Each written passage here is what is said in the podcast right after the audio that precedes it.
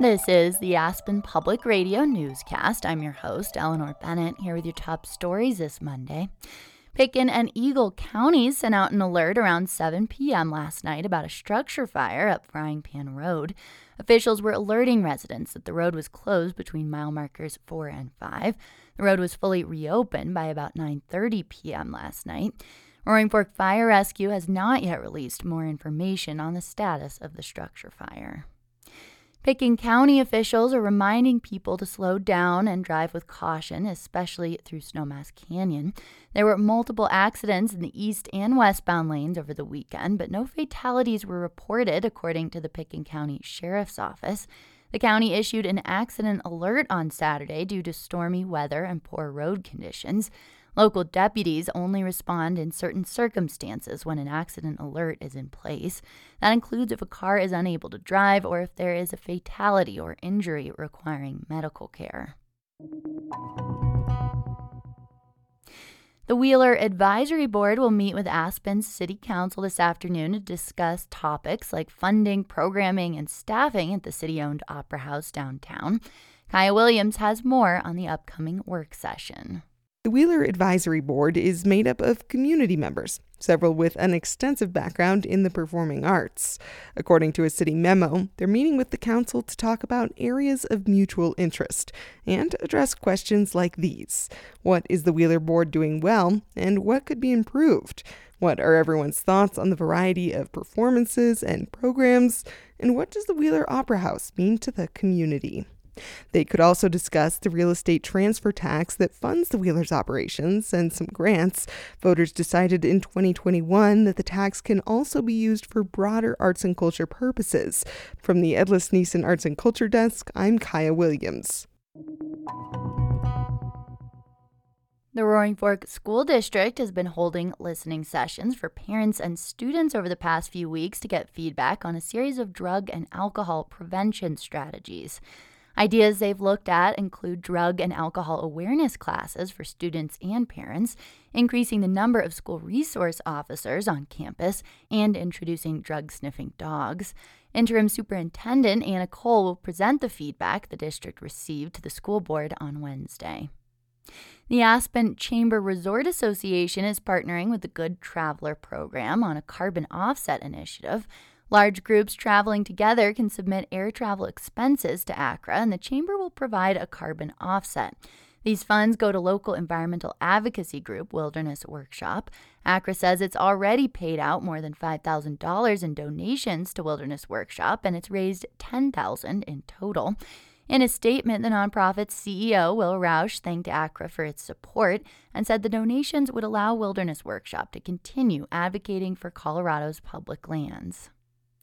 The town of Snowmass Village launched an updated website last week.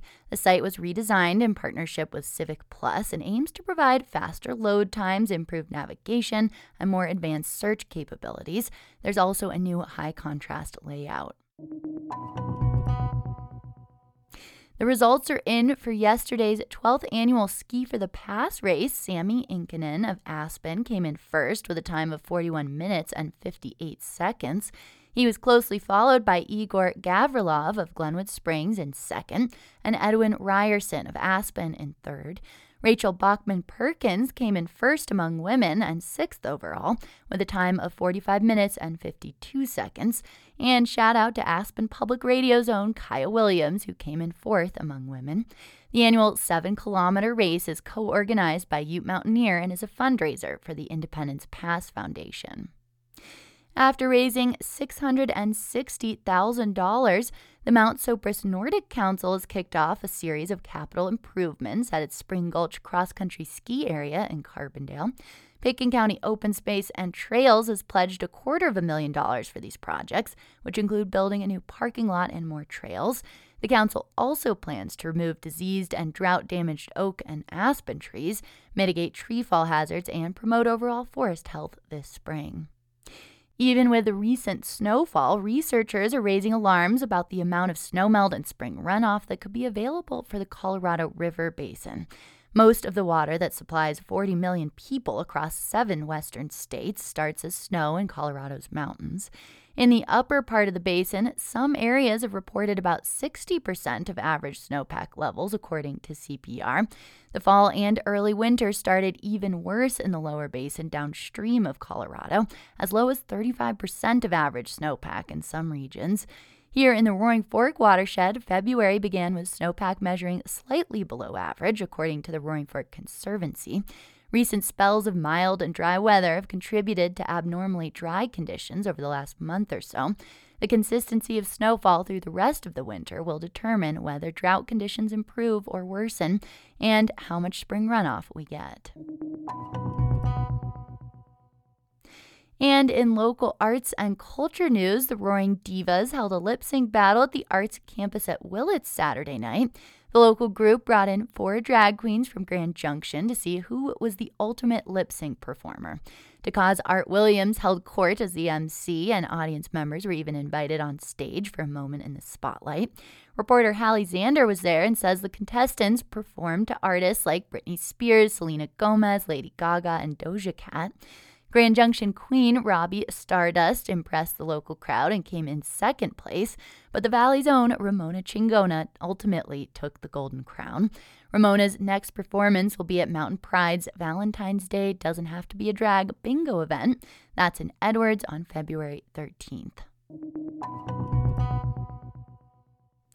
In statewide news, Denver police are investigating a mass shooting that happened early yesterday morning in the northeast part of the city. Officials said six people were shot in the Green Valley Ranch neighborhood. Two of the victims, a man and a boy, died from their wounds.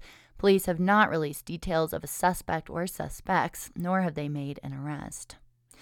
Unaffiliated voters in Colorado still have the right to participate in the Democratic and Republican primary elections. A U.S. District Court judge upheld that right on Friday, according to the Secretary of State's office. The judge's ruling denied the Colorado Republican Party's attempt to prevent them from participating in the primary coming up in June. Unaffiliated voters make up nearly 48% of voters in Colorado, according to state data. These voters will receive both a Republican and a Democratic ballot for both the presidential primary on March 5th and the statewide primary on June 25th, but they're only allowed to return one ballot for their vote to be counted by their local county clerk. And in regional news, a new study shows GoFundMe donations to disaster survivors often benefit people with high incomes, not those who need it most. The Mountain West News Bureau's Kaleb Roedel reports. Researchers at the University of Colorado Boulder analyzed donations to hundreds of people who lost their homes in the 2021 Marshall Fire, the state's most destructive. They found people with household incomes above $150,000 received nearly 30% more money, on average, than those with incomes below 75,000. Here's study co author Tony Cookson. Because of the advantages that wealthy people have in society and their networks, they know people who are better positioned to donate to them. On the flip side, it is sort of showing that this type of support isn't evenly allocated. Some people receive more than $60,000, while others receive less than $5,000. Cookson says federal disaster aid doesn't fill funding gaps. The study found people who got FEMA support for property damage received an average of just $2,500.